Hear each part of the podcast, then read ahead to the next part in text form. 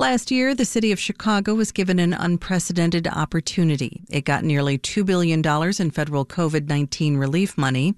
The city used that money in addition to hundreds of millions in bond funding to create the Chicago Recovery Plan. The plan aims to bolster community organizations helping the city's most vulnerable people, those affected by violence, mental health issues, and more.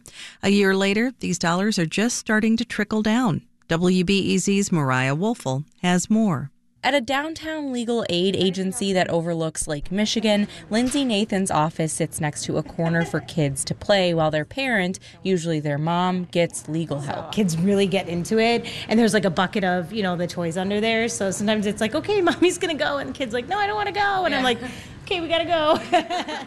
Nathan has been an attorney assisting survivors of domestic abuse for 11 years with Ascend Justice.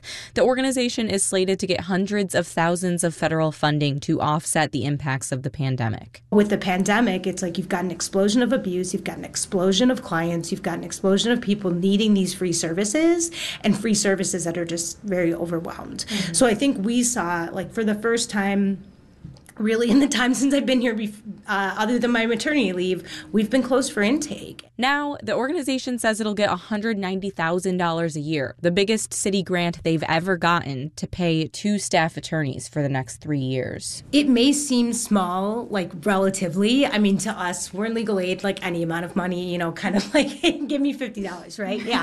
um, I'll use it. We need it, you know. Nathan's group is one of many slated for unprecedented funding made possible by the windfall of federal dollars. But there are still many organizations waiting. Of the $1.2 billion slated for new projects, just $250 million of that will be spent by the end of this year. Some advocates say that's because the city has been slow to issue requests for proposals and get contracts signed in order to start doling out the cash.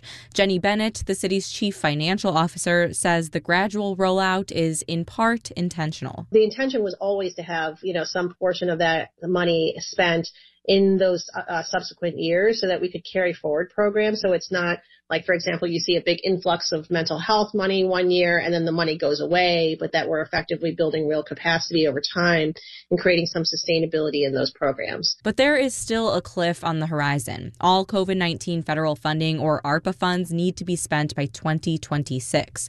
After that, it's unclear what will happen to the organizations receiving unprecedented funds.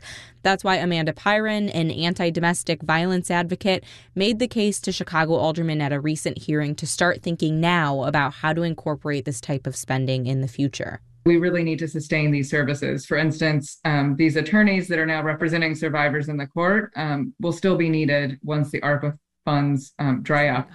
Back at Ascend um, Justice, Mackenzie Griffith was recently hired with federal funding to give legal help. Mackenzie, hi, I'm Mariah. Nice to meet you. Nice to meet you too. So you've been here how long? Uh, like eight days, nine days, I think.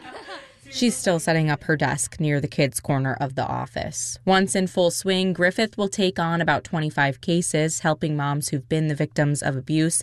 And the organization hopes freeing up the office to start taking new clients for the first time since its pandemic era closure. Mariah Woelfel, WBEZ News.